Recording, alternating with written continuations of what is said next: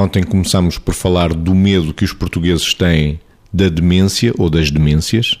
Vítor, ontem deixou uh, em aberto a ideia de que a pessoa com demência também afeta a qualidade de vida para quem os rodeia, para os cuidadores. Sim, e nesse sentido podemos dizer que a demência é uma doença sistémica. Não há muita forma de tornear isto, porque, de facto, para além dos aspectos que eu ontem aflorava, que é o impacto emocional, psicológico de alguém deixar de conviver com o outro que tinha uma identidade para ele e que neste momento não aparece com a sua identidade, às vezes até, até troca, porque às vezes chama ao filho chama pai ou chama avô, que é uma coisa completamente paradoxal, mas que a demência traz em, em consequência da perda das capacidades cognitivas. Para além deste impacto, este impacto de ordem mais emocional e mais existencial, depois há, há todo um impacto funcional que é aquele que resulta de, do apoio e do suporte que as pessoas com demência pedem do outro.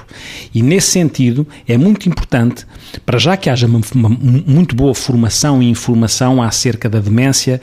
envolvendo os cuidadores, para que saibam o que é, como lidar, como mesmo nas coisas funcionais se pode ajudar a diminuir um bocadinho o impacto das coisas funcionais, eh, as atividades de vida diária que têm que ser complementadas ou substituídas por outras pessoas. Tudo isto cria um grande peso e cria burnout, nas, este, esta sensação de, de esgotamento que acontece muitas vezes nas pessoas que são os cuidadores. E essa, como eu dizia, essa formação e essa informação é fundamental para que as coisas possam correr o melhor possível, porque a sensação de esgotamento dos cuidadores,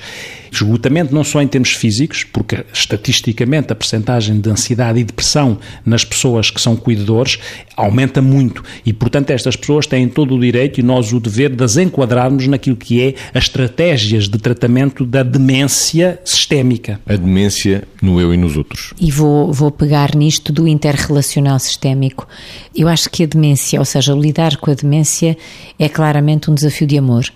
Ou seja, um desafio de amor que faz com que as pessoas que estão à volta progressivamente vão criando mecanismos, eh, sejam funcionais, como o Vitor falava, sejam quaisquer outros, de estar em relação com aquela pessoa sem sentirem que essa relação é destrutiva da sua vida,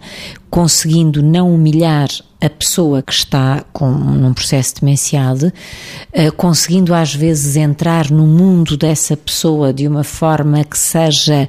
uh, não confrontativa, mas também não facilitadora daquele caminho para se tornar uh, cada vez mais pueril e cada vez mais, mais incapaz. Portanto, são aqui uma data de equilíbrios